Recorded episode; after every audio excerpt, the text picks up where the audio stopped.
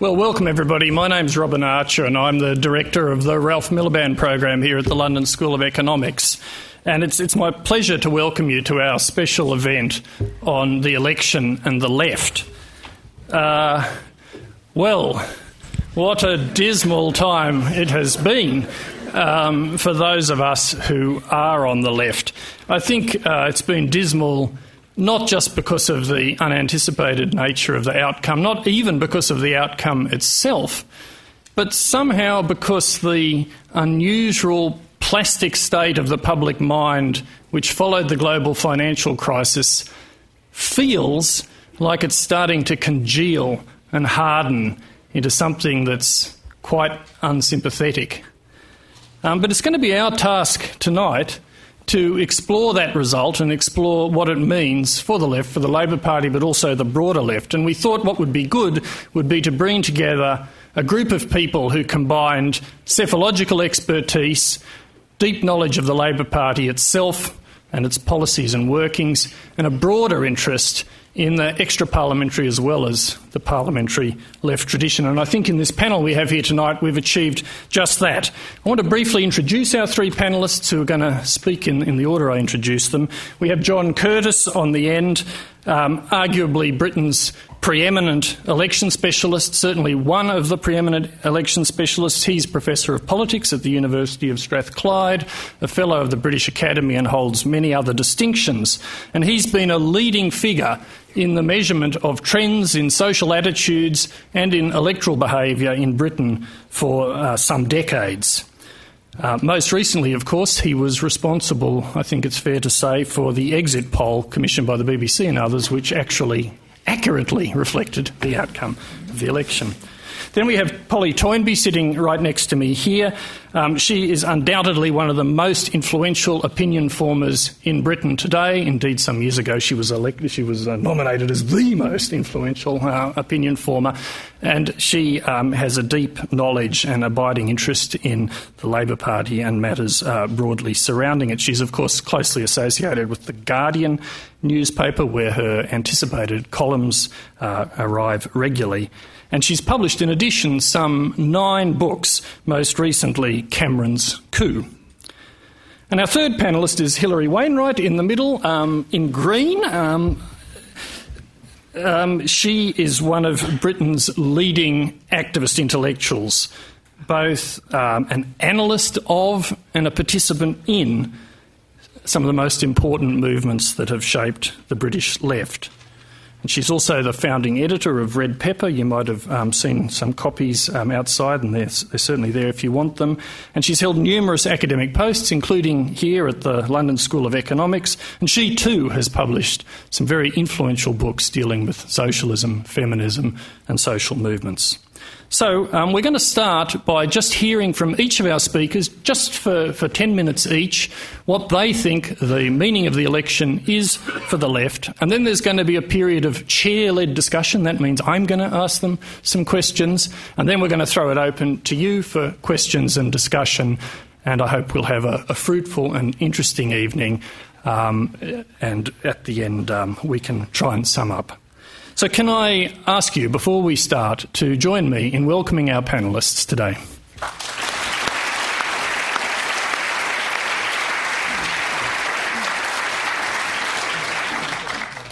So, John, if you don't mind. Thanks so much. Thank you for the invitation to talk. Um, I'm going to start. I mean, I realise this is meant about the left more broadly, but I thought I would kind of focus on the Labour Party in particular, not least because that's the part of the left where angst about the result of the election is currently, I think, greatest.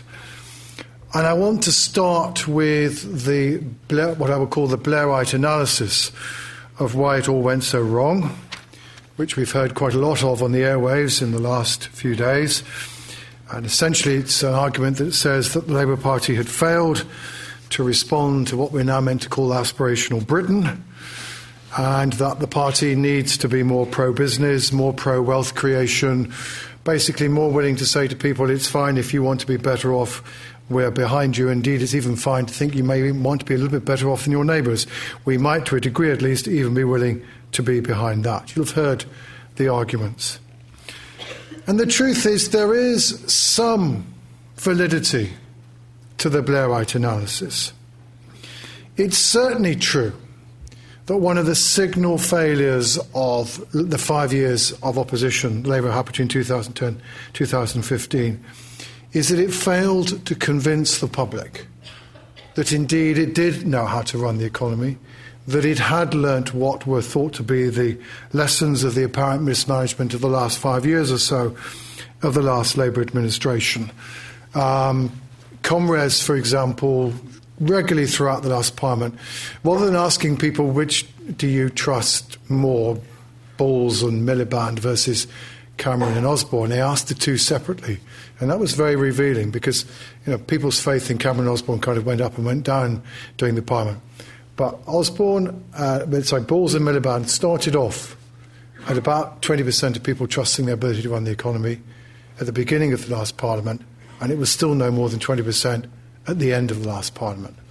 That has to be regarded as a major strategic failure so far as Labour is concerned. And in a sense, it was dramatised on the BBC Question Time session when Ed Miliband, who in many respects, was willing to admit what he thought were the mistakes of the previous Labour administration was not willing to accept that perhaps actually the last Labour government was running a fiscal structural deficit, and that therefore, although the problem was primarily the result of the uh, fiscal crisis caused by the banks, it was exacerbated by the way in which Labour had been running the fiscal finances in advance. And you heard the gasp from the audience.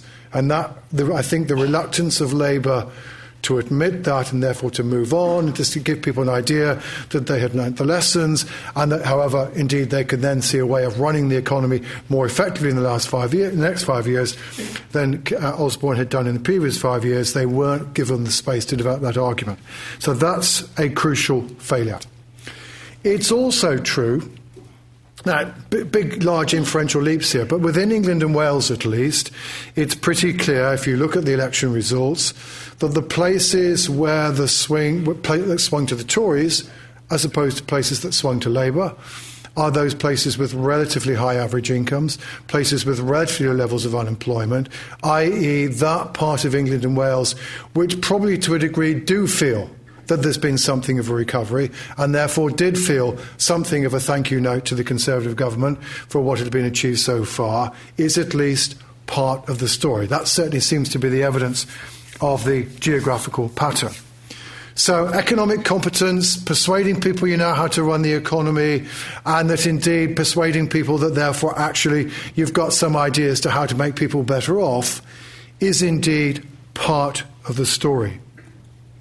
But there then comes a very large but. And but number one, of course, is that the biggest losses that Labour suffered, actually, the reason why it has fewer parliamentary seats now than it did before the 7th of May, was because of losses in Scotland. And the losses in Scotland have a fundamental impact on the potential, on the challenge facing the Labour Party.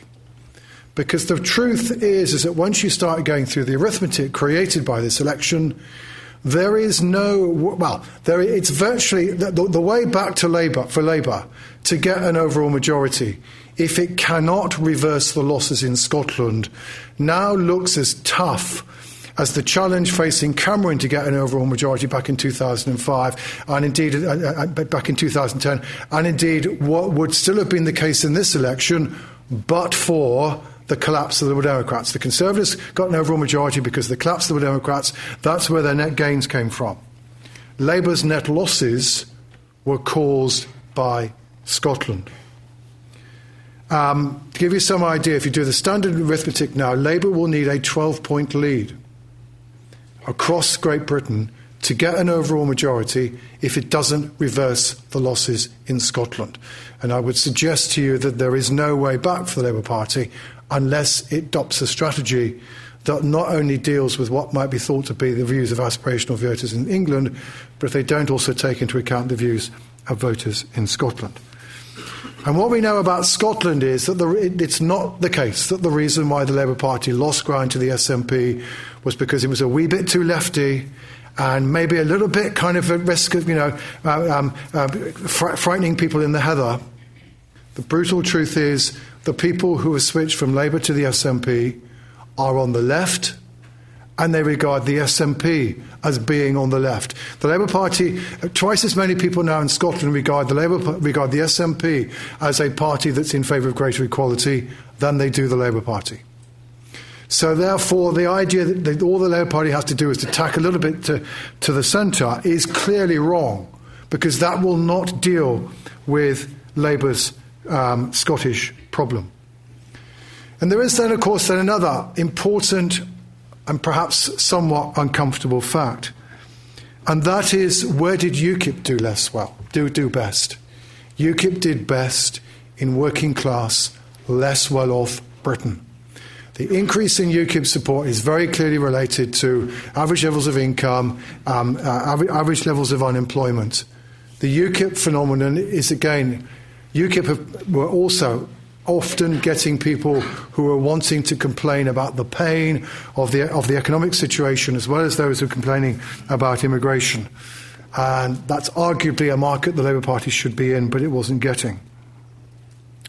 Now, how do you join these two things together? How do you join together the failure in England and Wales and the failure in Scotland, given that apparently these are two different kinds of failures? And can I suggest to you they, however, are surrounded by a common problem? Labour's problem in Scotland, and the reason why being in hot with the Tories during the referendum, the reason why coming out of the referendum the party all of a sudden lost its support, at least for Westminster, is that for the last 15 years, ever since the advent of devolution, the Labour Party has not had a story to tell about the kind of Scotland it wanted to create. It had never ever succeeded in coming up with a policy platform that looked like anything other than a pale imitation of what the party was saying south of the border. 2007, for example, what was Jack McConnell's principal idea? It was that you should increase the school leaving age uh, from 15 to uh, uh from 16 up to 18. That was currently the policy being pursued by the UK Labour government south of the border. There was nothing in the way of time. Indeed, more broadly, the major mistake the Labour Party made about devolution north of the border is that they thought that what people in Scotland wanted was a lovely partnership between the Labour government in London and the Labour government in Edinburgh. No, they don't. What they want is somebody standing up vociferously and, uh, and obviously for Scotland's interest within the framework of the UK.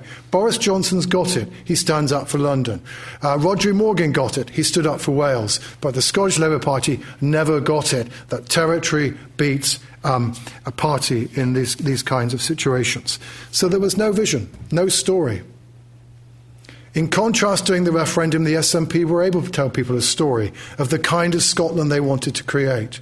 And everybody in Scotland now understands what kind of country the Labour Party, the, the SNP wants to create. South of the border, what again, what undoubtedly was one of Ed Miliband's signal failures. There was no clear statement, no clear slogan, no clear simple message that people could grab into and say, aha, that's what the Labour Party is about now. We had predators and producers. We had responsible capitalism. We had one nation labour. They, they, I mean, they had people like Polly in, in, in excitement for days, and it was forgotten within weeks. Never ever, and you know, their party had. I mean, where was the Labour slogan in the last election? I don't think there was one, was there? Seriously? So the truth is, therefore, the electorate have very little idea of what was the kind of Britain that the Labour Party wanted to create. And so, therefore, again, that's the common issue. So it seems to me what the Labour Party has to think about now is to think about the kind of country it wants to create to set out that vision. But obviously, it has to be a vision that not only accommodates the interests of England and Wales, but also accommodates the interests of Scotland. And of course, the really tough bit that is facing a challenge to all politicians is setting up a vision that actually might be able to get a buy-in to on both sides of the border. And I don't, I, I don't uh, deny that that particular uh, task is a pretty difficult one indeed.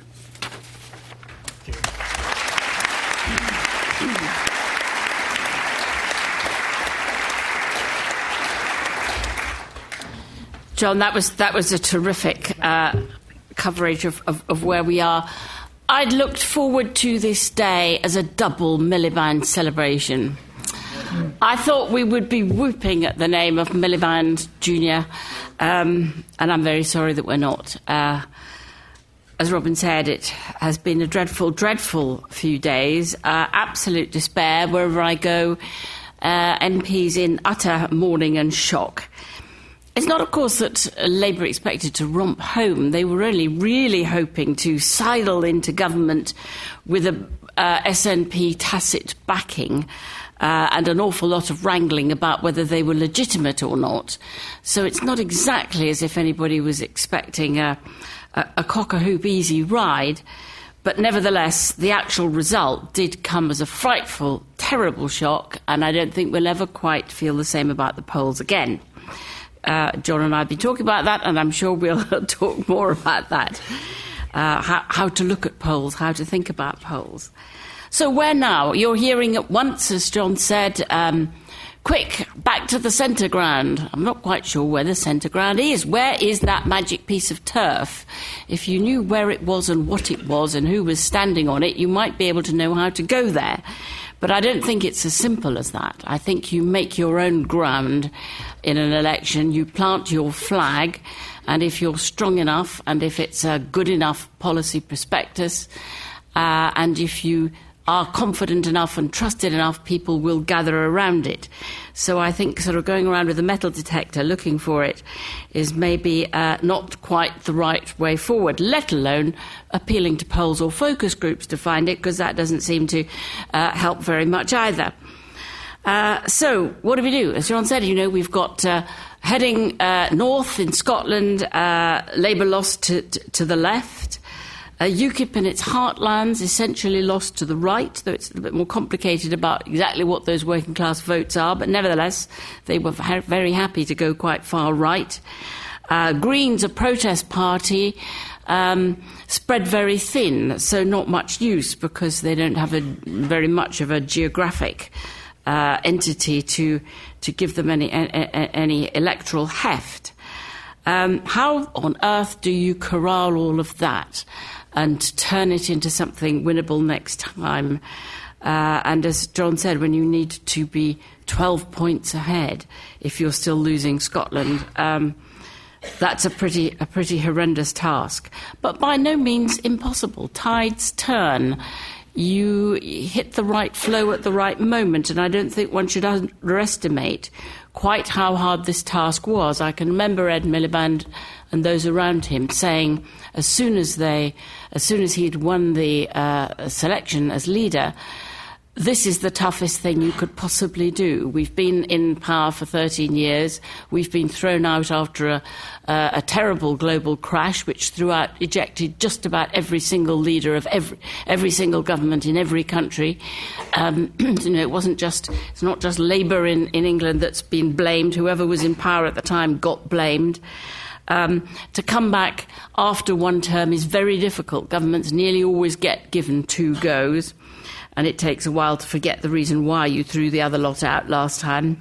So it was always uh, a big, big ask, which is a reason, again, not to get overly depressed. If I think about how Labour felt in the 80s, that nothing would ever get it back again. The pendulum does swing, uh, times do change. However, there's no desi- denying that there was a sharp swing to the right in England and Wales.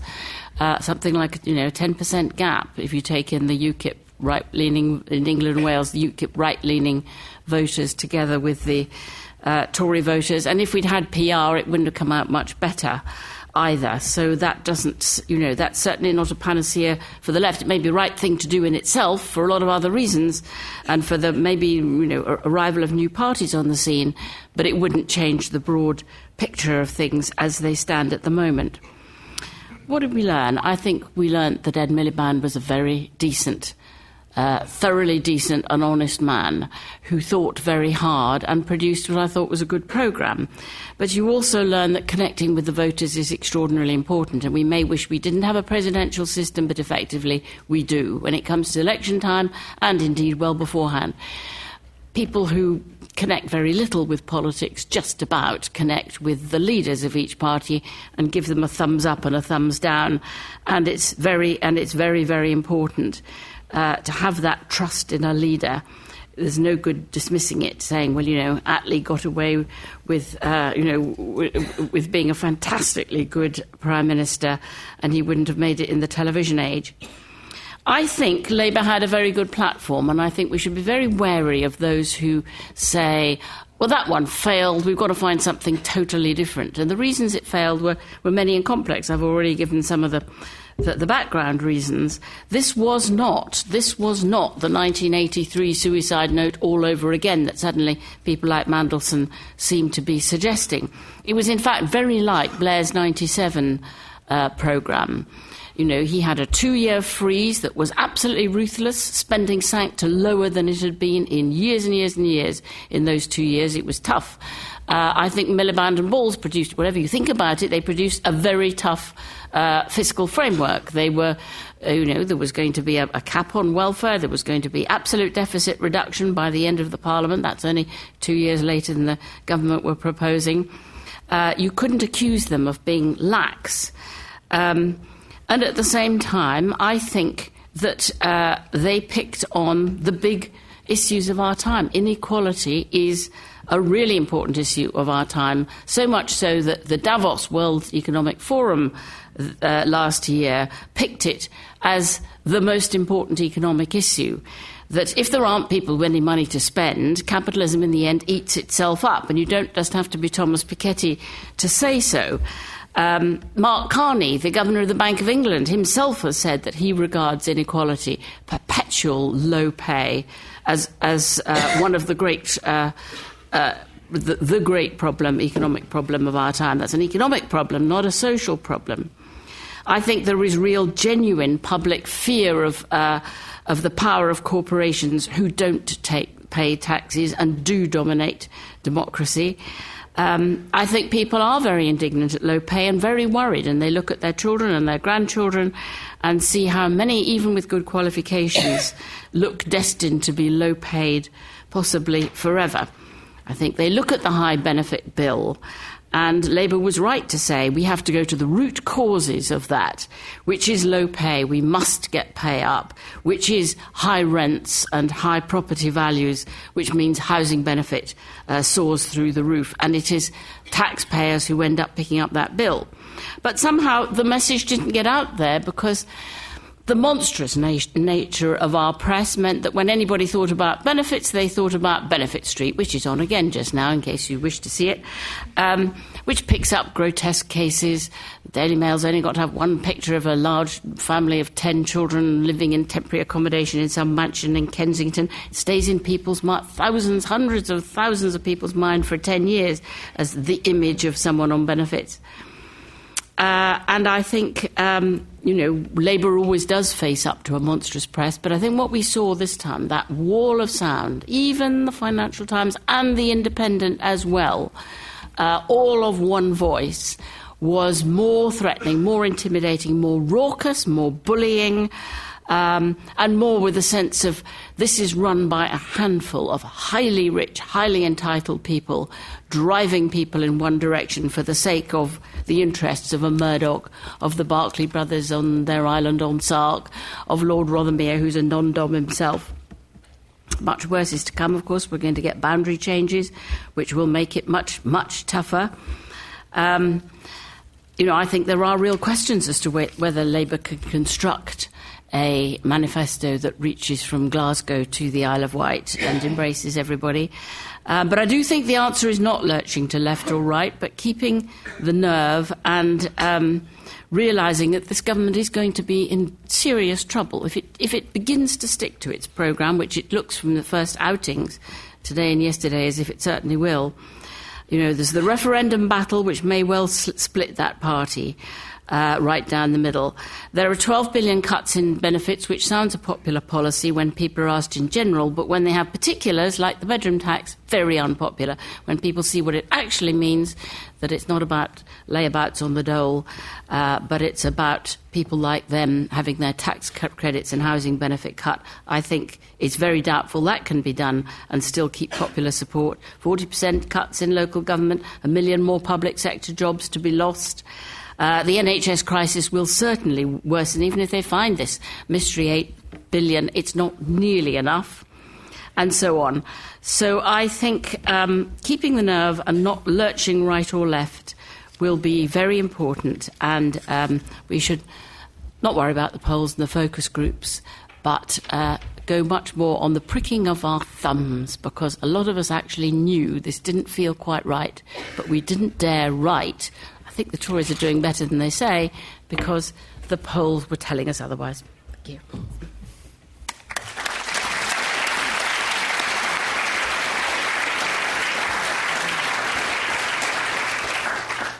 Well, thanks, John and Polly, for setting the scene so brilliantly. And it's great to be here with all of you. you. Everybody looks so intense, and so you know. And I feel so. I feel very conversational. I don't have a great you know answer, but I really want to hear from you.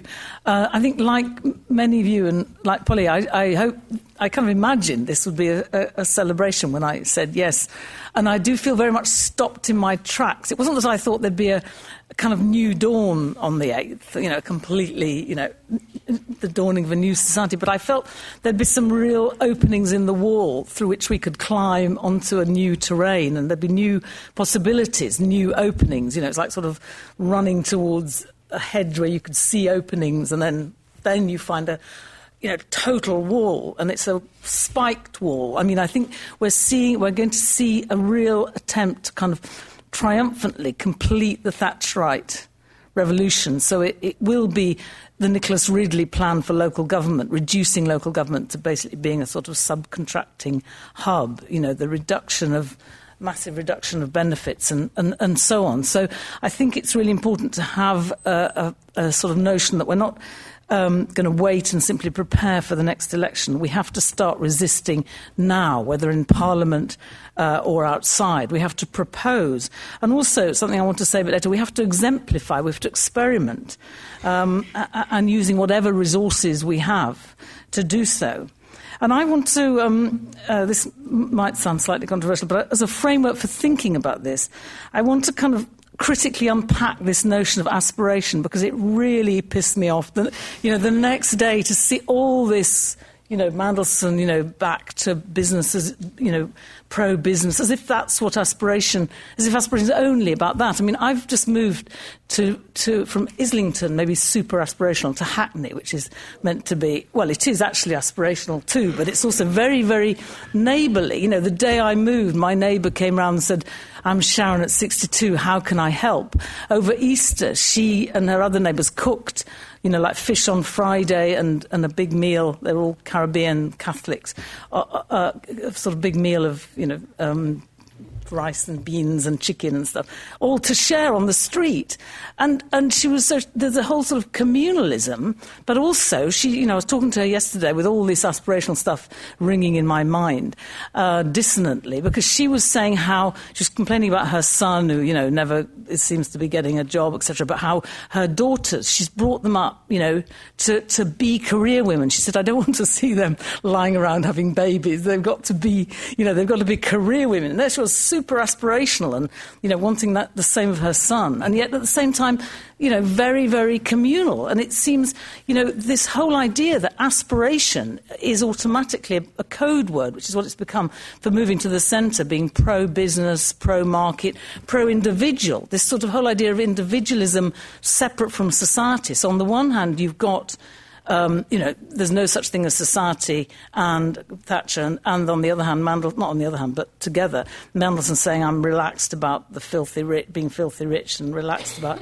inequality, i.e., a completely individual notion of aspiration, but an assumption that that is the only idea, that is aspiration, and anything that's about social, communal, state, you know, is, is anti-aspirational. But, you know, if you think who said the fulfillment of all, is a condition for the fulfillment of each. That was Karl Marx. And from 56 onwards, well, also thinking of William Morris, you know, he was constantly talking about, you know, individual enrichment and realization, the sort of, um, you know, creation of beauty and, and the, the, the, the, involvement in useful labour rather than useless toil. That the aim of socialism is that kind of individual realisation, a sort of social individualism. And if you think of all the people that Ralph Miliband worked with in Socialist Register, E.P. Thompson, um, Ralph himself, their whole thinking was about you know, socialism being about the, the realisation of the individual through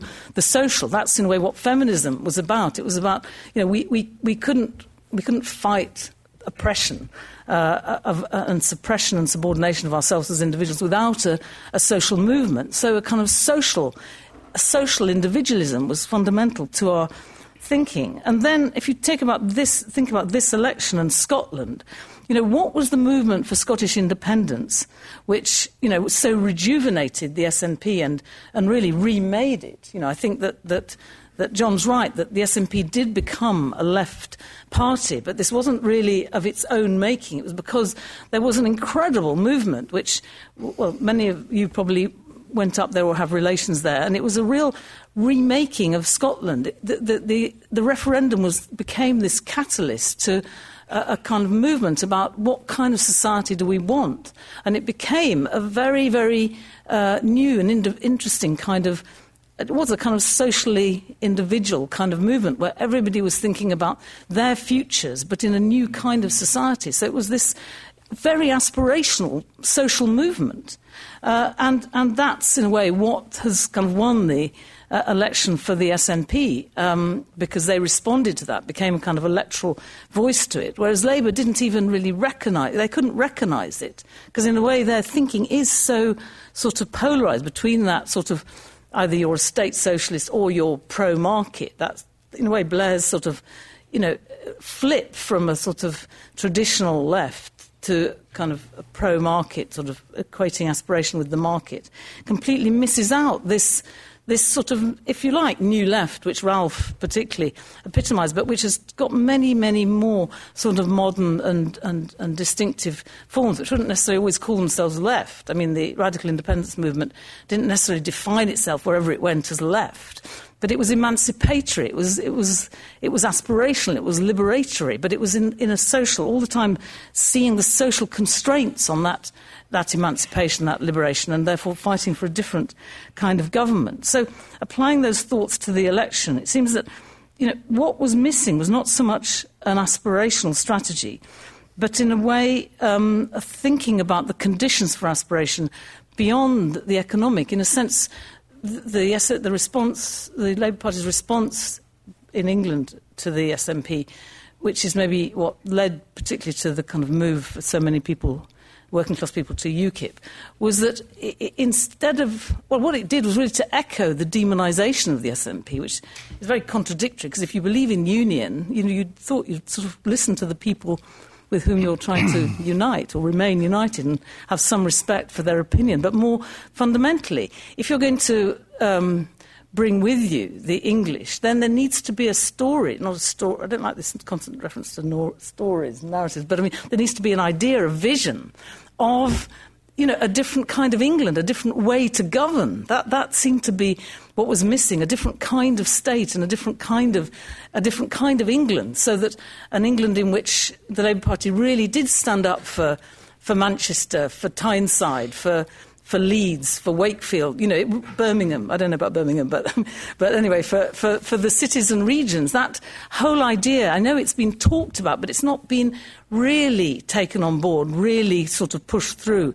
And in a sense, although, you know, some Labour leaders, like perhaps John Smith in particular, did have an understanding of constitutional reform, and in a way, the, the terms constitutional reform aren't the way that to put it. It's got to be about government, self government, democratic government. But that, in a way, wasn't really there. And I think if there had been that said earlier, maybe it's not something you can say at the end of the campaign, it has to be built into. Uh, an economic, you know, integrated with a, a, different kind of economics, a different kind of understanding of, of wealth creation. Um, then, and also, that, I think that involves a, a different thinking about the state, because the state, you know, I, have been working with a lot of trade unionists who've been fighting privatisation, but with a rejection of the status quo, as they, they say. The status quo is not an option. We need to, we need to democratise and improve the public sector. And when I've talked to these trade unions, they are in a way, they are, you could say, almost entrepreneurial. They're, they're saying that the union is a way of bringing together people's knowledge, the knowledge of frontline workers, with the knowledge of communities about how those services can be improved. And in a way, if the, the Labour Party could have been a voice for that sort of social aspirational strategy, I think that there, there could have been more success. So, okay, what do we think about doing now? Because I must draw, draw these remarks to a close. Um, I think that it's, we, in a way, we, we, can learn from Scotland and put our emphasis on building a movement. In a way, I, I, I don't focus so much on the Labour Party. I've not been in it, but I have, I have to say, worked for it at, at the GLC. But even there, crucial to that transformation that we did achieve to a degree, which is partly why Thatcher was so hostile to it, um, was the fact that we were all the time connected to a movement that was bringing about cultural and actual change in the here and now, whether it's you know the creation of alternative forms of economics, you know cooperatives and so on, and also you know. Again, drawing from Hackney, you can see a real sort of conflict that the left needs to be part of between all these social enterprises, these sort of ethically driven cooperatives and small partnerships and so on.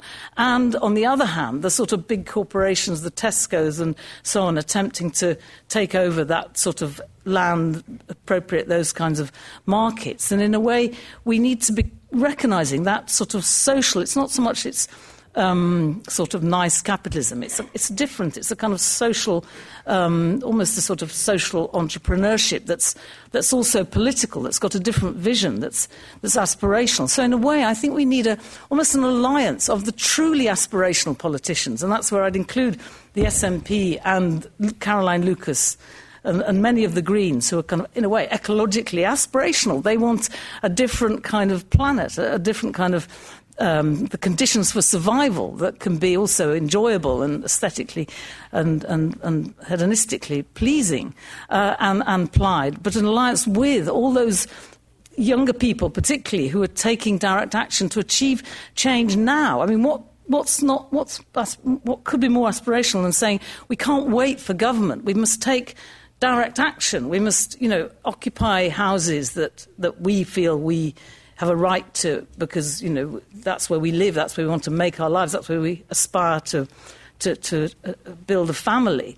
Um, so, with that kind of direct action sort of mentality that, that's there at the centre of our economy, with you know free software and file sharing and that whole approach to music, so I think we've got to think about building a movement that is then achieving the cultural changes that, that can find electoral expression in ways that we can't predict now because we've got to get political reform that can allow some kind of proportional um, system. Uh, and, and, but now we, can, we, we have got, without being too optimistic, because I don't, to be honest, feel hugely optimistic, but I do think there are all these, there are all these things going on that, could, that have now got to sort of sharpen up and actually come together, because we are going to be facing a really brutal uh, government over the next five, 20, five years, not for 20, sorry.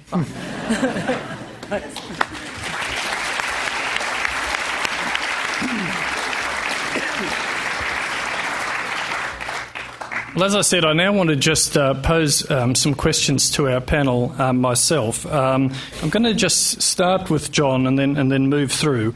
Um, John, you spoke about the Blairite strategy, and as you know, students of political science in the audience will know, at the centre of that strategy was a, a centre-seeking approach: find the centre of public opinion and try to occupy it. And it's often been said that what was distinctive about Ed Miliband's leadership was that he was moving towards a sort of preference shaping approach, one in which you tried to move where the centre of public opinion was and then occupy that position. And it was thought that because of the global financial crisis, there was some more potential for that. I just wonder if you could comment briefly on what you think the relative prospects for those strategies are, and in particular, does the preference shaping approach have um, some potential in the current environment? Um, well, let me first of all um, um unpick the assumptions behind the Blairite strategy because certainly a lot of the work that I've done on British social attitudes uh, led me to the conclusion that the Blairite strategy was not a centre seeking approach. It was actually an approach that proved to be a preference shaping mm-hmm. approach because it moved people it moved people further to the right. And I I have long argued that. Um, Tony Blair achieved what Margaret Thatcher wanted to do and failed. Tony, uh, Mar- Margaret Thatcher argued. Sorry, that's, that's not partisan point. It's just pure social science, all right? Um, uh, Mar- Margaret, Mar- Margaret, Thatcher uh, uh, argued that you know she couldn't. It wasn't wasn't sufficient just simply to change public policy. You need to change under. And partly what Hilary was saying here. You need to change underlying values. She wanted to move values towards the right. She failed. Um, public opinion in the UK did not move to the right under Thatcher. But under Blair, it did.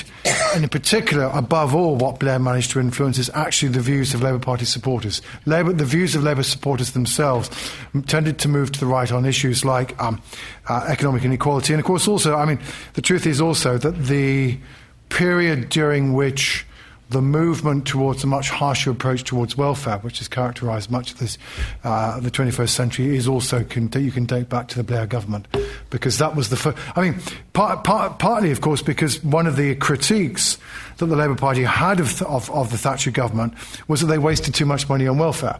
That you know they, they allowed unemployment to mushroom, the welfare bill, the, the, welfare bill mushroomed as a result, and that's where a lot of the North Sea oil revenues went. Uh, they said no, we don't want to spend money on that. We want to spend money on uh, things that will promote economic growth. So, but that did therefore mean you create, began to create a climate with the idea of welfare to work and welfare are becoming uh, rather less popular. So number one is Blairism was a uh, was was successful as a preference shaping approach, or even though it, it claimed that's not what it to be. And in fact, my, my own personal view is that Blair was never a focus group person. He was an ideological uh, politician who had a certain view of the world and who then claimed that the view that the world is like what he wanted it to be. And the truth is, I think, you know, you, you see this with all election defeats. Whenever a party loses, immediately people say, aha, but if you'd looked at the world in the way that I look at the world, then things would have been okay. And it tells you much more about them than it does anything about what might or might not be responsible for a party's defeat. So you need, you, you need, you need to bear that in mind. Um, now, that said, I mean, I think the truth is that the, the, the, when British social attitudes tried to analyse what had happened, um, both during the five years of the coalition and, you know, in a sense, therefore, the seven years since the um, since the financial crash. I mean, social attitudes haven't changed a great deal during this period. I mean, we, we, we stopped becoming yet more anti welfare, but we didn't become more pro welfare. We stopped moving to the right, but we didn't start moving back towards the left. Um, and certainly, you know, because, um, and, and despite the cuts, We've just begun a little bit to say, you know what, we're beginning to worry a little bit about the state of public services. But the truth is, the Labour Party did such a brilliant job at improving public services that um, people long ago stopped saying, oh, we need more money sp- spending on it, and moved back towards very much the position they were in the 1980s of being more concerned about taxation. Now they, they've moved back a bit, but not that much. So, you know, there hasn't been a major reaction to uh, the financial crash. What and I think perhaps where there might be room for preference shaping, and you can see this in various sections of the electorate, is the electorate is concerned about inequality. If you ask people, is there too much inequality in society in a variety of ways, you'll usually get a majority in favour. Ask them, should the government do something about it, and support starts to fall away. And I think, therefore, you know, there is a question about, well, there are two approaches to, to re- reactions to that. One reaction which you can actually see in some sections of, of, of the Conservative Party, is nudge the private sector to coughing up more, and that's what minimum wage legislation, etc., is all about.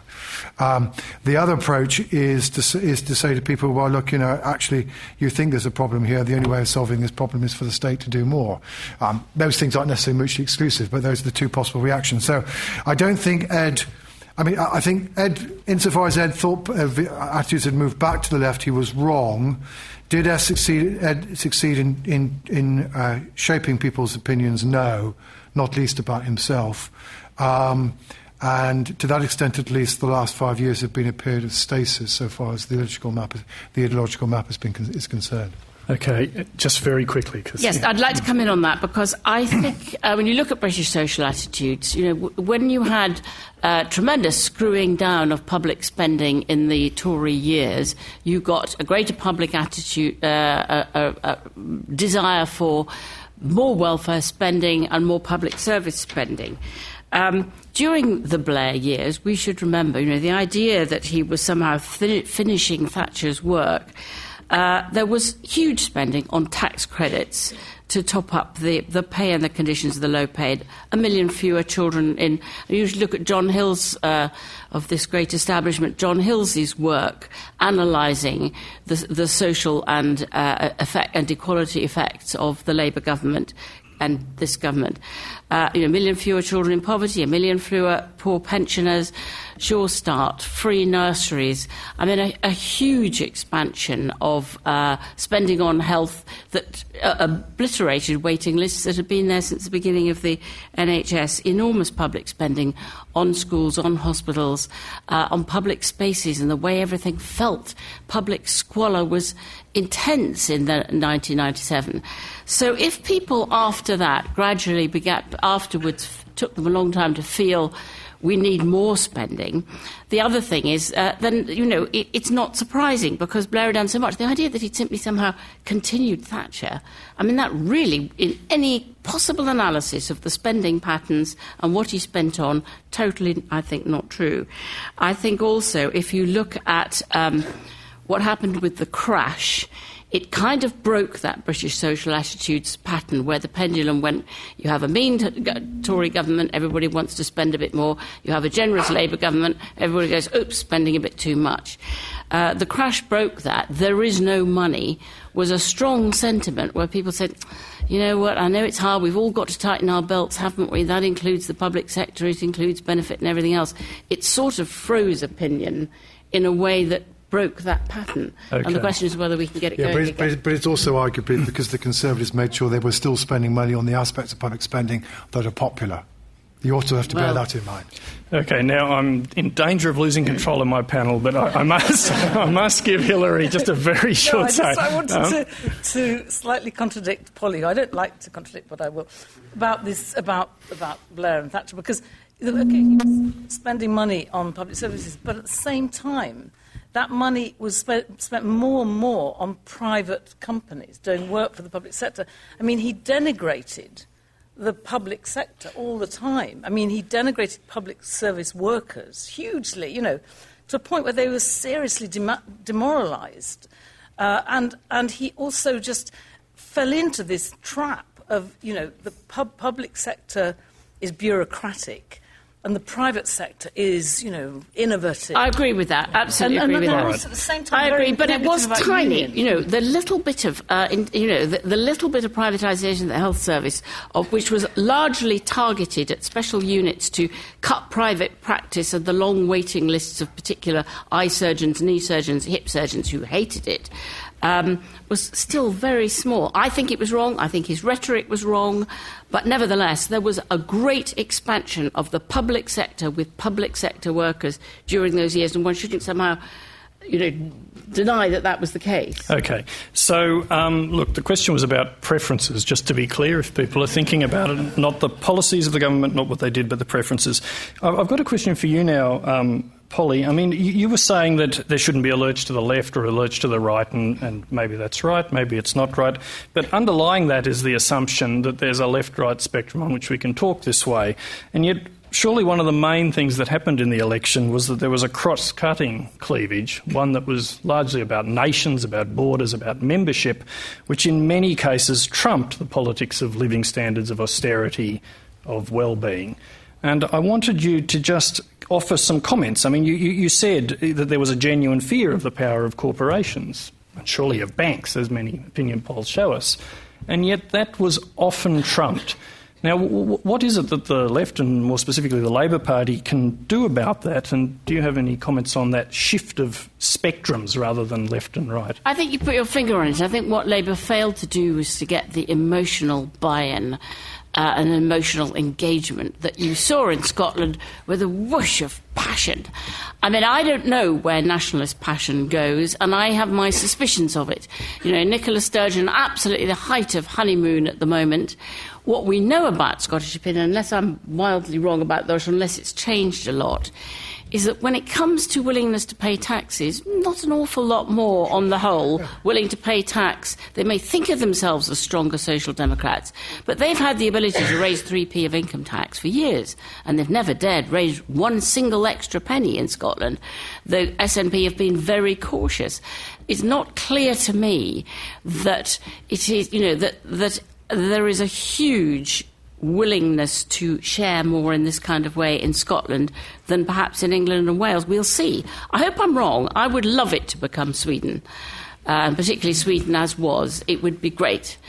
Um, but I just have my doubts, and I'd like to hear, hear John's feeling on that. Instead of which, we have identity politics. We are Scots, or we are anti immigration in UKIP sense, far outweighing class and immigration, and class and uh, and, and, and uh, left right it, for some people some of the time. And that quite worries me. But I do think you have to do that magic thing of getting the economics right, the policies right, and then an emotional engagement and buy in, which I don't think Labour begun to get. Okay, thanks. And uh, just now a question for, for Hilary. I mean, I, I, think it was fascinating what you were saying about um, aspiration and the different possible meanings of it. Um, but it struck me while you were talking that, in a sense, many voters were cynical about any aspiration.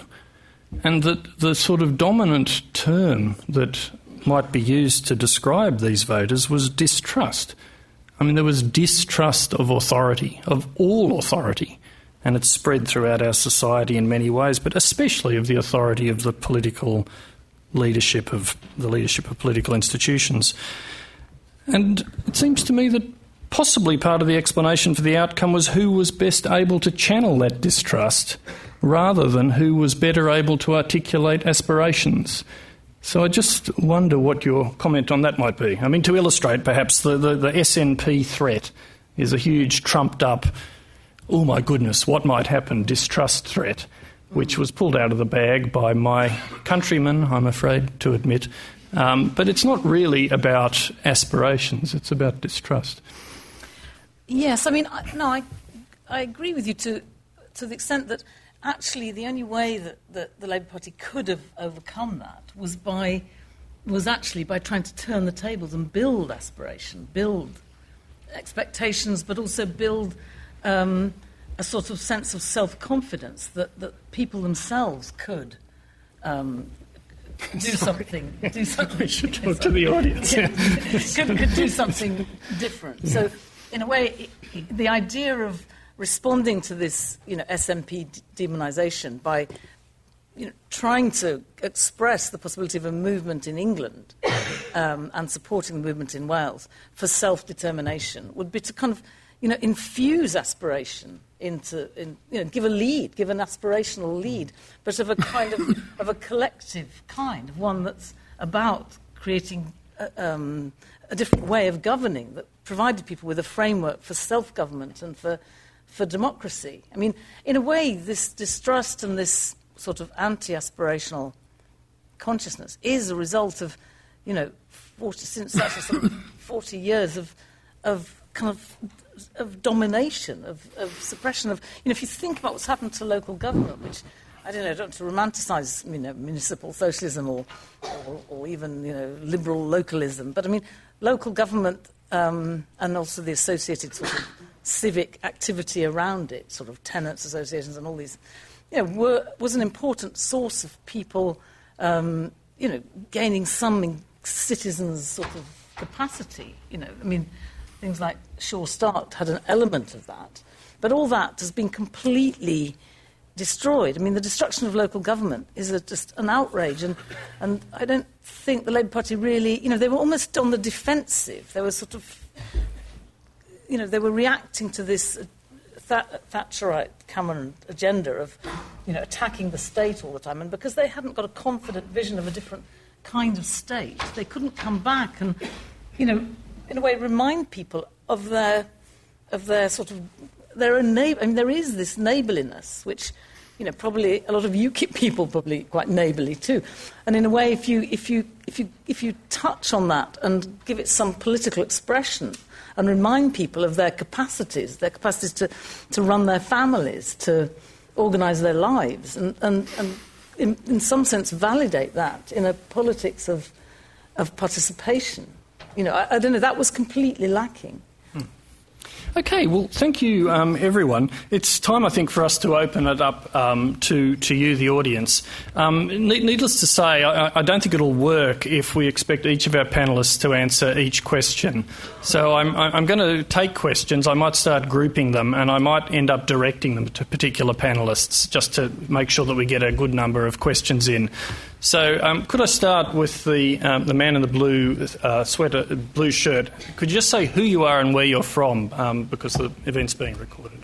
Yeah, so my name is Victor. Um, I study here at LSE and I'm from Sweden. And um, I'm a member of the uh, Swedish Labour Party. I, I, just want to tell you that you, you might not want it to be like uh, it is in Sweden right now. We had eight years of a right wing government and it changed quite a lot. But my question is uh, does somewhat, somewhat uh, relate to Sweden and I think to European social democracy generally. So we've been hearing here that the Labour Party lacked a story, um, but it seems like they tried to formulate a story at times. Um, Miliband, for example, had an idea of, of blue labor, tried to sort of speak to um, what he thought were conservative working class voters, um, and uh, he talked about inequality, uh, human, humane capitalism, whatever term he used. But it seems to me that what happens uh, each time social democracy in Europe tries to formulate their own story is that they're stricken, especially close to election time, by this anxiety about not winning elections. And what happens then is that they revert to a discourse which very much is on the theme of fiscal responsibility. And I think that often sort of un, undoes what they tried to do before. They, it undoes the story they tried to formulate. And I feel like this is what happened with Miliband as well this time. So, you know, he tried to formulate all of these stories, but um, then when the election came close, uh, he was stricken by this social democratic anxiety and started talking about balancing the budget. Um, so, do you agree that that's a problem, and what do you think should be done in that case? Okay, um, I'm going to. Uh, there's clearly many, many questions. So, uh, uh, since you didn't direct it at anyone, I might direct that at, at, Polly. But if you can just hold on for a sec, and I'll just take um, two other questions. Um, the, the, woman with the blonde hair in the third row. Um, Hang on, wait, wait for the thing, and say who you are and oh, where you're from. Um, I'm a German filmmaker, so I feel very much as an European immigrant, and I felt that uh, the Tories and UKIP hijacked the discussion about immigration, and that Labour very reluctantly wanted to talk about the fear of the other.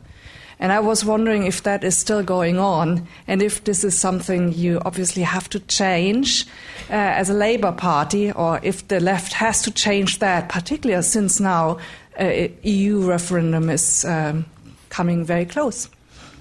Okay, thank you, um, John. Maybe if you could take take yeah. that, um, and uh, let's see, um, someone at the back. Who's the man with the newspaper? Yeah, my name is Keith Saunders. I live in Wimbledon. I voted Tory this time, regrettably, but as far as I'm concerned, uh, Ed a Miliband, brave gentleman. Ed Miliband didn't have the charisma to look like a prime minister, and I'm surprised that the Labour Party didn't oust him a year before the election. Would it have changed your vote? Sorry? Would it have changed your vote? If David if so, Miliband, no, if David Miliband would have been leader, um, I might have sort of um, thought about changing it then. Yes. Well, um, yeah, I, think I think we all want to go with that one. um, Polly, could you just start addressing the, the first question? And um, yes, uh, social democratic panic and anxiety. Um, absolutely understand what you say, but there always has to be this balance between social conscience and fiscal responsibility. Uh, that is the nature of the game. And getting it right is very difficult. And you're always going to have some people on the left saying, I really hate you for talking about all this deficit reduction. On the other hand, this time, rather more people on the right saying, I don't trust you with the economy. And um, it's, it's, it's a very hard bind to be in. But I don't think you can afford to say, I don't think we'll talk about the deficit. He did leave it out of his speech, and it didn't go awfully well, as I can remember. Uh, it was regarded, you know, and maybe that's the moment at which they might have thought again about uh, leadership. I think, um, I think it's, uh, you know, I think social democracy is a difficult balancing act because it's not full-on socialism. Um, it is about about social justice but um, it does always it does always teeter on the edge of not being regarded as trustworthy. I mean, the history of the last hundred years has been essentially a Tory history, occasionally punctuated by a social democratic government, and um, you know it's. It, it, that balance is important, and it didn't work this time, and it's hard to know why not. But I think basically because you know you maxed out the credit card and you crashed the car, we're not giving the keys back, was just such powerful propaganda that when Ed Miliband tried to make the rather more sophisticated and difficult uh, argument, and the Keynesian argument really is the paradox of thrift, very hard to get across, there was just a gasp in the audience and they stopped listening when he said, No, we didn't. That was it. Um, it's really rolling stones uphill to make the more sophisticated Keynesian case. Okay, anti immigrant politics and the referendum, Professor Curtice. Um, the truth is that immigration is a difficult issue for political parties. Um, you have to remember you're talking about a country that, for much of the second half of the 20th century, experienced net outward migration. And we there, and even despite you know the, uh, t- taking in um, a fair population from um, the Commonwealth, the first decade of the 21st century did see us experience unusually high levels of net inward migration of the kind that we're not that we were not necessarily used to, and of course um, that in part at least can be traced, ironically, to us being more Europhile than most of Europe. And opening up the borders in 2004 earlier uh, to, to the uh, new countries from Eastern and Central Europe earlier than most other countries apart from Sweden and Ireland. Um, having doing so on the basis that not many people, I mean, who would want to come here? I mean, it's not, you know. And um, of course, we had very, very high levels of migration. And the truth is that ever since, you know, Labour Party have said, mm, yeah, well, we're not quite sure it's what we intend. And of course, if you have, I mean, it, it, it's fine if you have high levels of netward inward migration and the economy doesn't tank. But the tanking of the economy in 2008 then adds to the problem.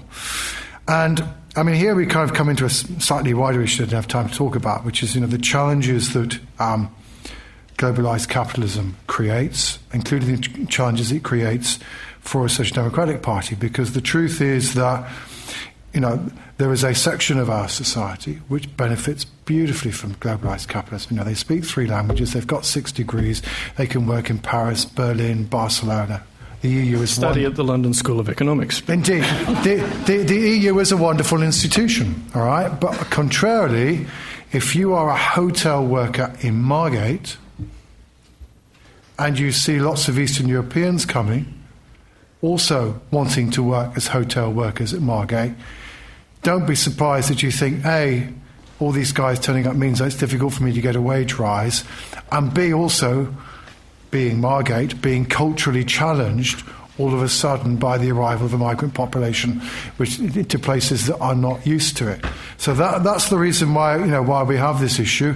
Um, and you know, UKIP exploited it brilliantly. UKIP made this fun, brilliantly made the link between Europe, immigration, and thereby tapped into the, uh, a certain section of predominantly working class small business population that were culturally, felt culturally and economically challenged by, by migration.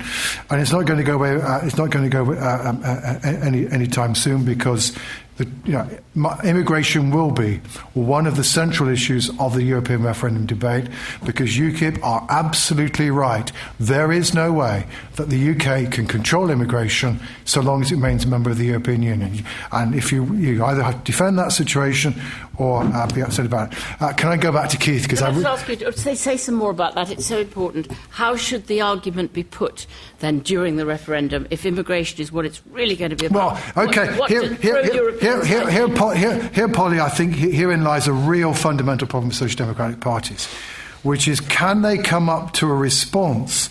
To people's concerns with globalized capitalism that makes people feel that they're still on their side. Because, see, one of the problems, it seems one of the fundamental problems we face is that the, the answer of social democracy to capitalism is we will tame it. And that, uh, A, we will tame it, and B, that actually gradually it generates the knowledge economy and we can all have nice middle class jobs and thereby as a result actually it, it profits our folk. The problem is of course John Goldthorpe is telling us social mobility has stopped.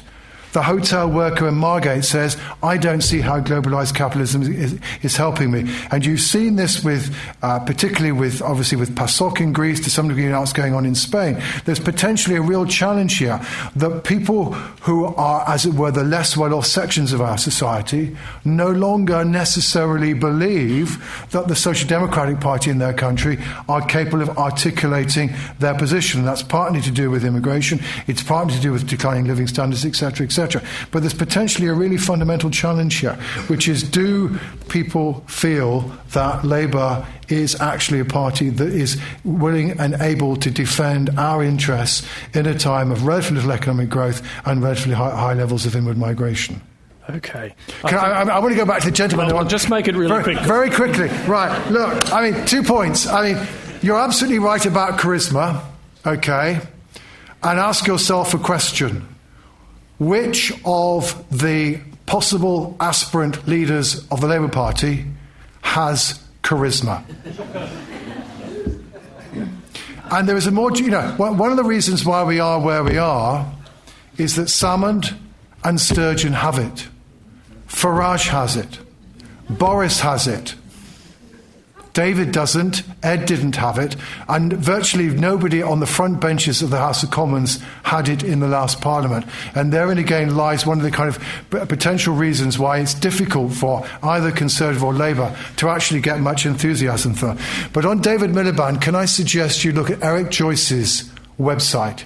He has recently posted a very frank appraisal of the.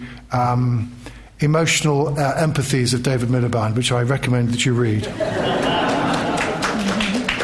All right. Um, I'm not sure that Eric Joyce on emotional empathies is. Um, um, now, look, I want to take some people from up the front, and I, I do urge people to be concise because we want to get a lot of questions in. Can I have the woman at the, at the very back um, just wave your arm around and don't forget to say who you are and where you're from? And if you would like to direct the question to an individual, say so. My name is Silke Breimeyer. I'm from the German Friedrich Ebert Foundation in London. I have a question to John Curtice. Were the polls wrong, or did we simply not understand them? Was it the shy Tory, or what was it? Okay, and now can we have this gentleman in the middle here with, I think you've got glasses on. Thanks. My name is Petros, and uh, I think this question goes to Professor Curtice. Um, oh, dear. uh, I might change the direction of that question, but carry on. okay. Um, very quickly, um, could you explain the dynamic of Lib Dem, of conservatives getting Lib Dem supporters? Because I have a hard time of kind of buying that um, story. And the second part is I, I was hoping you can explore it a little bit more as to how Labour lost so badly in England and Wales. For Scotland, it kind of makes sense to me as being a Canadian. You know, we had the Bloc Québécois, and you know, I, I kind of understand that dynamic. But for England and Wales, I think that was more shocking to me because even with the SNP, Labour would have been something like 40 seats behind the Conservatives. So um, if you can kind of explore that a little bit more, that would have been. Okay, well, that, that is a Professor Curtice question. Um, and uh, this, uh, the woman with the glasses in the front, please, front row at the top.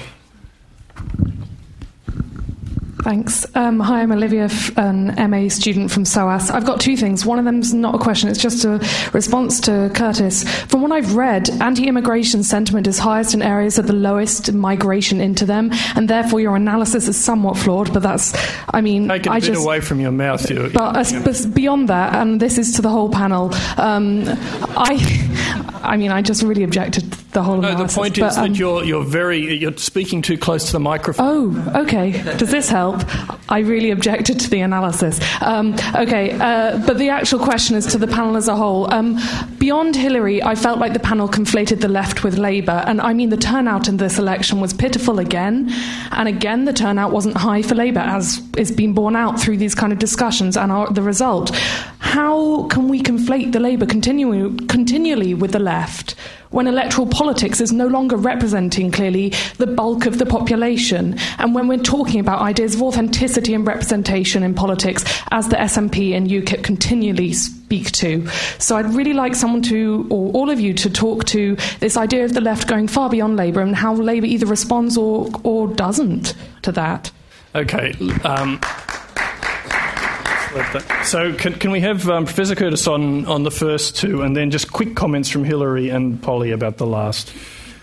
Um, one of my for my sins, I'm president of the British Polling Council, so I'm afraid I was the person who at 6:30 on Friday morning quickly realised that we did need to inquire into the opinion polls. Um, so I don't want to say a great deal, having having instigated that. Um, I mean, either there was a su- such a late swing that even Peter Kellner couldn't pick it up on the day, or there are issues with the polls. I mean, anybody who knows about how polling is done these days, it's, it's no longer the case that all the polls simply do is to interview people and find out how many Tories and how many Labour and how many Liberal Democrats there are and add them up and tell you how many there were.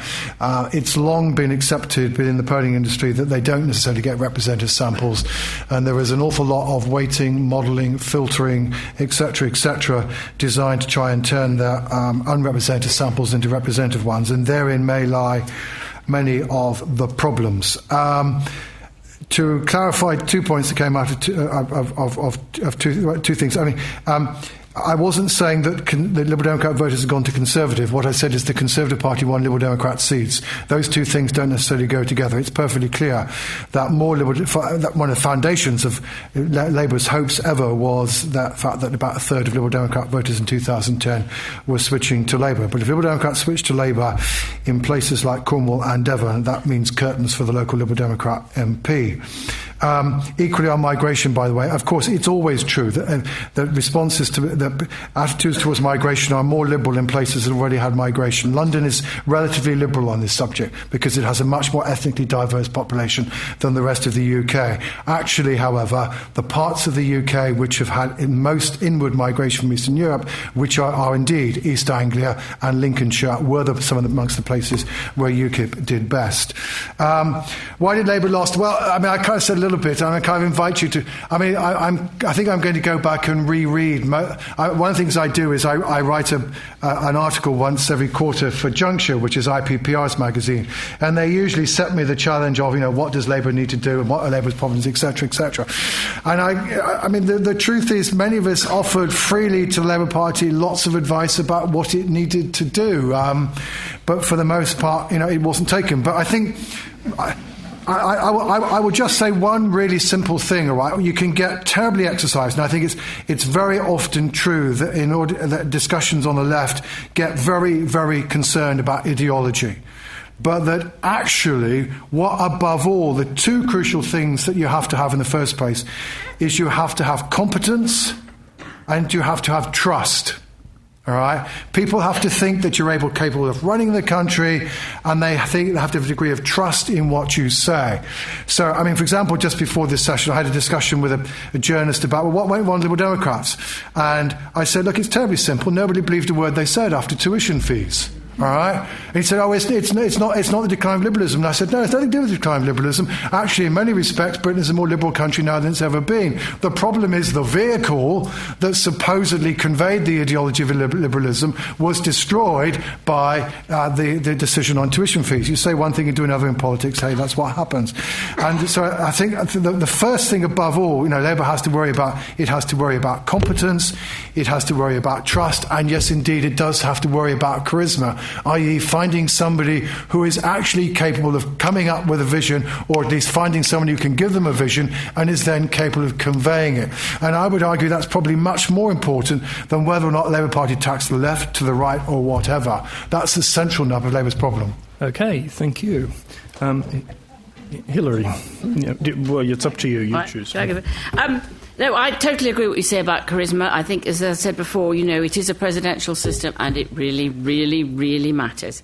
Um, on the question of authenticity, you're absolutely right, but we are where we are. Uh, you know, is, is the left the same as Labour? No, of course it isn't necessarily. But we have an electoral system still that absolutely drives in that direction.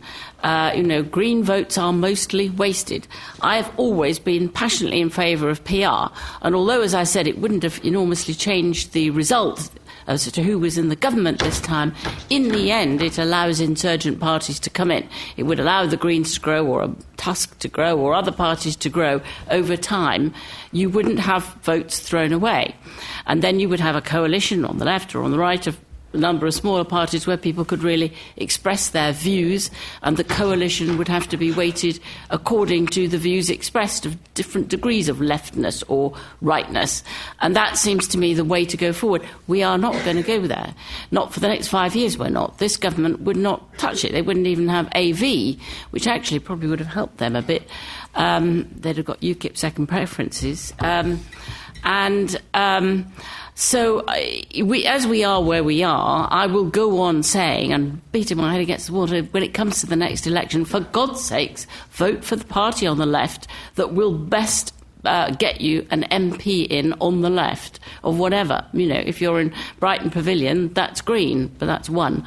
Um, everywhere else, just about Labour. Some places, maybe Lib Dem. That's the way our monstrous system works, and you buck it at your peril, but do let's try and reform it. Okay, Hilary. Okay, I want to answer the charisma thing, but in a way that leads into the question of parties and the left and, and the Labour Party.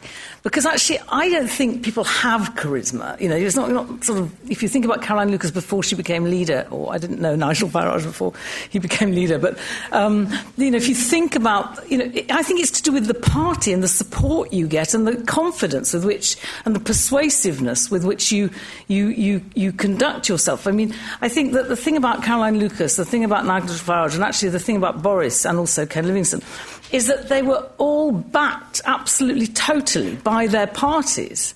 Whereas Ed, I mean, I find him, you know, charismatic and persuasive because I'm, you know, of his sort of you know, passion. But, but, you know, he wasn't really being backed up by his party. His party was constantly arguing against him, undermining him, you know, he, his own argument, his own belief was not really being developed until towards the end when he began to find quite a, a charismatic voice. But you've got, if you think about who are the charismatic people, it's a problem with the Labour Party because it's this coalition.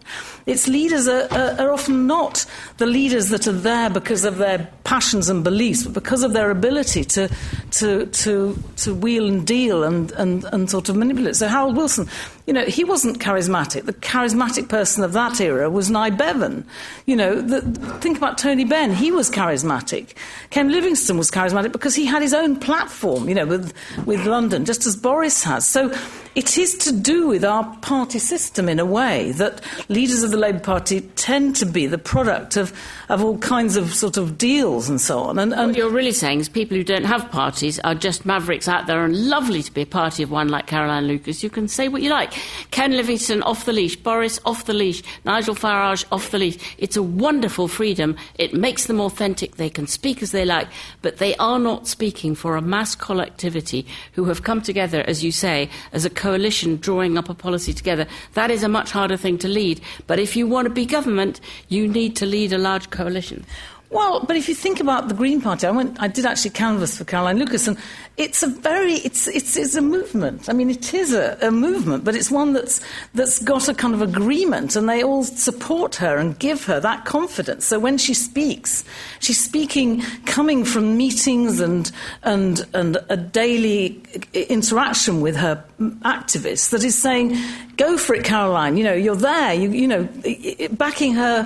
Her. I mean, you know, in yourself. You know, you're only confident when you've got a sort of support around you. You know, in your words are being not echoed, but kind of at least supported, and you can feel self confident. So, I think there is a huge problem. I mean, I think we're agreed about maybe not the uh, voting with your, um, you know, the clothes peg on your no, but the, on the importance of PR because I just think that uh, you know the Labour Party it means that there's, there's such a coalition that the left and that means left ideas are kind of imprisoned and sort of contained, so they're never argued out. So in a way, that's why the party never has a very clear sort of story because you know everything is is is sort of well, Prism is always a distorting kind of. Um, uh, lens, and, and everything is distorted by the kind of tactical alliances that have to be made to win your position. So there's no real sort of intellectual argument or learning, learning from practical experiences. And so, you know, just for almost the health of our democracy, we have to have. And I think I'm not quite so okay, I don't know what will happen in the next five years, but I do think that the whole dynamic in Scotland is going to lead to a kind of imperative to rethink the constitution. And we have to build. I know a lot of people have been saying this, so I feel a bit of a kind of you know, right, record going around. But you know, there, there is a movement. There is a frustration about our political system. It's linked to your point about trust, but it's much deeper than that. And I think we have to get behind that that kind of movement for constitutional reform, which has now got a real, you know, it's a real, it's on the agenda. Everybody, I don't know, I find, you know, my plumber or, you know, everybody's talking about proportional representation, which is kind of amazing. It's now, a, it's not the chattering classes, it's, it's the working classes that are talking about the need for proportional representation. Let's, let's think imaginatively about how we, how we bring about those changes. So did your plumber right. vote for well, UKIP then? Hang on a minute. I think we've, we are going to run, we're really going to run out of time. We've just had two rounds of questions questions. I, I, aspired to four. We must at least have three. Um, can I just uh, get an indication of, of, people who are interested in asking a question? So, can I have um, this, this woman that's in the third row at the top, first of all, and then we'll come to the gentleman with his hand up at the very back, and uh, lastly, this person with the yellow shirt here. Hi, um, I'm Marin. I'm from Ireland. Um, and I disagree with you about what you said about charisma. I think Chuka Umunna has a lot of charisma. And I was just wondering who you all think um, would be the best choice of leader to secure a Labour victory in five years' time. All right. Well, um, perhaps we just uh, everyone. That's obviously a question to everyone, but it, we have to have a short answer to that. Who, who's the yes? My name's Robert Dow, and I live in London, have done since the early 70s. I want to know whether the left think yet that they should fundamentally rethink their perspective on taxation. Uh, can you be a bit more specific? um, Mr. Toynbee, yes, I can. You've written very eloquently in The Guardian about land value taxation. Ah. You're a land value man, right? Okay. Okay. Well, we've, we've got an, uh, an answerer to that question. Um, Hi, yes. my name is Pooja, and I'm an, I'm an architect and I work in the public realm. And my question is probably more pointed towards Hilary, your idea of participation. I was wondering what you think we, as people, as a collective on the left, can do as opposed to necessarily the Labour Party or the Green Party, because um, two things. I feel like uh, this sort of energy you speak of is very sort of Hackney, Brighton, urban sort of centric, and also any protest at the moment seems like it's sore loser vibe. Okay, thank you. I'm actually going to take a, a fourth question. Is, so, is, there someone who would like to ask a question to John Curtice? Um, Okay, that bloke. uh, don't, don't choose that. Don't choose that man there. Well, this man over here. but, but, well, okay, well, you, at the very least, you must wait for the microphone, and your overruling the chair has been noted. right, very quickly. Actually, name, I tweet. Name. Sorry, Ivor Gaber, University of Sussex, um, and former friend of John Curtice. Um, I, t- I tweeted the, your 12 your, your, your prediction or whatever the, your assessment that Labour needed to be 12% ahead to get a majority next time round. And my, t- my Twitter f- followers all asked me to ask you is that before or after redistribution? Okay. Okay, so um, if, if we could deal with it in this way, could we start with the land tax, then with the participation, then with the redistribution, and just at the end, in a very rapid fire way, ask answer the first question about um, who you would go for? Yep, property tax is the great big bugbear of the entire system. It's where wealth is accumulating, where wealth is undertaxed. Labour made a small gesture, tiny gesture in that direction with the mansion tax, which was just to say, I think this is the direction we're going in, but it was only going to affect some 97,000 properties, I think, most of them in London and the, close to London. Um, of course, a land value tax makes a lot more sense in every possible way. Right incentives uh, captures the value that's added if you build tube stations or whatever. Are we going anywhere near it? I don't think so. Um, if we can't even revalue the existing unfair council tax and make it a little fairer with the extra bands hasn't been re, uh, hasn't been revalued since 1991, 92 thereabouts. Um, if, we, if, if neither Labour nor Conservatives, who all know they should do it, dare touch it because of the explosion of rage at any kind of property taxation, I don't think it's going to happen. I think we should go on fighting for it. I would like to see it in my lifetime, but I somehow doubt it. Our property fixation is at the wicked heart of everything that's wrong with our economy, too. But there it is. Thank you.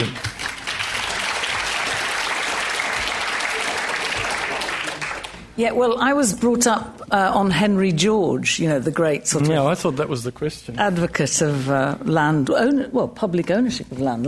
land uh, God gave the land to the people. So I very much agree with any kind of serious addressing uh, of the, uh, you know, attempt to e- equalise um, the question, the ownership of land, to tax it or to bring it into public ownership. Um, I don't know. I, the other thing about tax apart from you know, wealth tax and inheritance tax and a much more serious approach to um, tax evasion of corporations, I, I, do think this whole issue, which got very mocked, of pre. What was it called? Pre-production, pre-distribution, pre-distribution, oh, yeah. is it, I don't know. It was never really explained, but it seems to me it's really about economic democracy.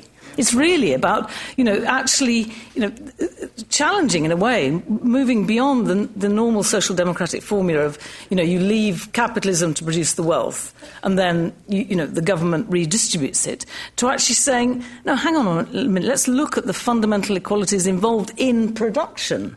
And this also relates to the point about globalization. And it also relates actually to constitutional reform because I don't think you can have that um, pre-distribution approach. You can't really have economic democracy unless you have much more devolved forms of government, because I don't think it can be brought about by a sort of highly centralised um, uh, state of a very big country. You need, in a way, a combination of levels. You need the action at the continental level to kind of control corporate power, but then you need forms of um, investment that are, that are public, you know, invest, uh, national enterprise boards, but, but they need to be much more regional. They must, must be close to the knowledge of the producers, which means the, the workers and managers as much as the, the actual sort of shareholders. So I think the whole idea of economic democracy needs to be brought back to the centre of politics and needs to be developed to address global corporate power. Which, you know, I think there's an appetite for that. It's there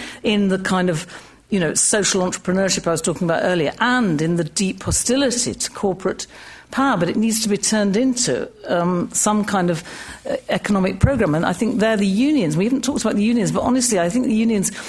You know, they, they need to be part of any sort of aspirational social movement, but they've got to they've got to open up, and the rest of us have got to be responsive and positive to where they are opening up because there are signs, but they're, they're not strong enough. But that's a force. Okay, thank you. And uh, I hope that addresses at least some of the questions about participation. Um, John.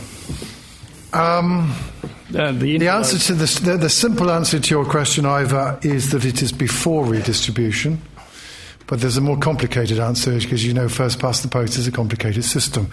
I've played around with um, what might have happened and what would be required under the new boundaries. Um, it certainly makes it easier for the Conservatives to get a majority. It certainly makes it more difficult. Will make it more difficult for Labour to be the largest party. It won't necessarily make it more difficult for Labour to win a majority itself because but, but here comes a crucial here comes a cru- crucial decision the government has to make if if the Tories don't do anything the legislation is all already in place to redistribute the next House of Commons to a 600 seat House of Commons.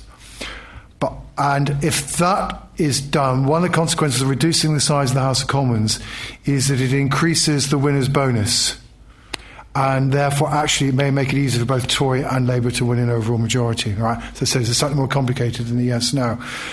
I would not be surprised, however, if some, a lot of Tory backbenchers will say, you know what, cutting the size out of the Commons, that wasn't such a good idea after all. Um, uh, Dave, if you want us to be nice to you in the next two years, you need to change that legislation. That would have to happen fairly quick because the boundary commissions are required to start work early next year. So watch to see whether or not we get. Now, if, if the if the if we go back to 650 and therefore we get a much less radical redistribution, um, life's going to be tough. It's still going to be tough for Labour. On the best choice for Labour Party, well, um, put it like this: if I were a member of the Labour Party, which I assure you I am not, um, if I were, um, I would be in a position of saying, well, you all of you have to convince me because at the moment I, I either know nothing about you or what I have seen of you does not necessarily convince me that you have the necessary leadership qualities.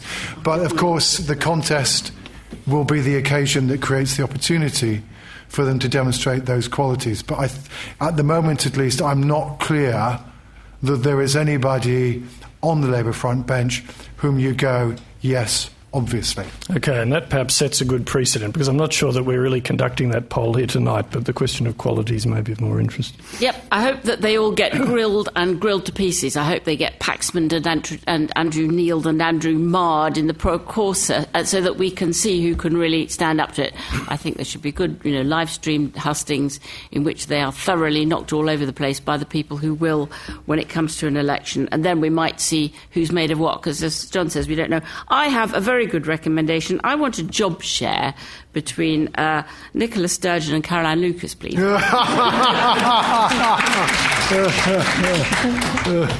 I'd, I'd endorse that. And I also think that, well, I don't feel a great, I don't lose sleep of the Labour Party, so, but I do think it needs to, I'd like to see a, a, a, a mass party that's truly got roots, and I think it's got to, in a way, change its character. It's got to be a party that's about not just preparing for elections, but also organising working class people. I mean, you know, I think it's got to recognise this sort of incredible fragmentation, the fact that Thatcher has succeeded.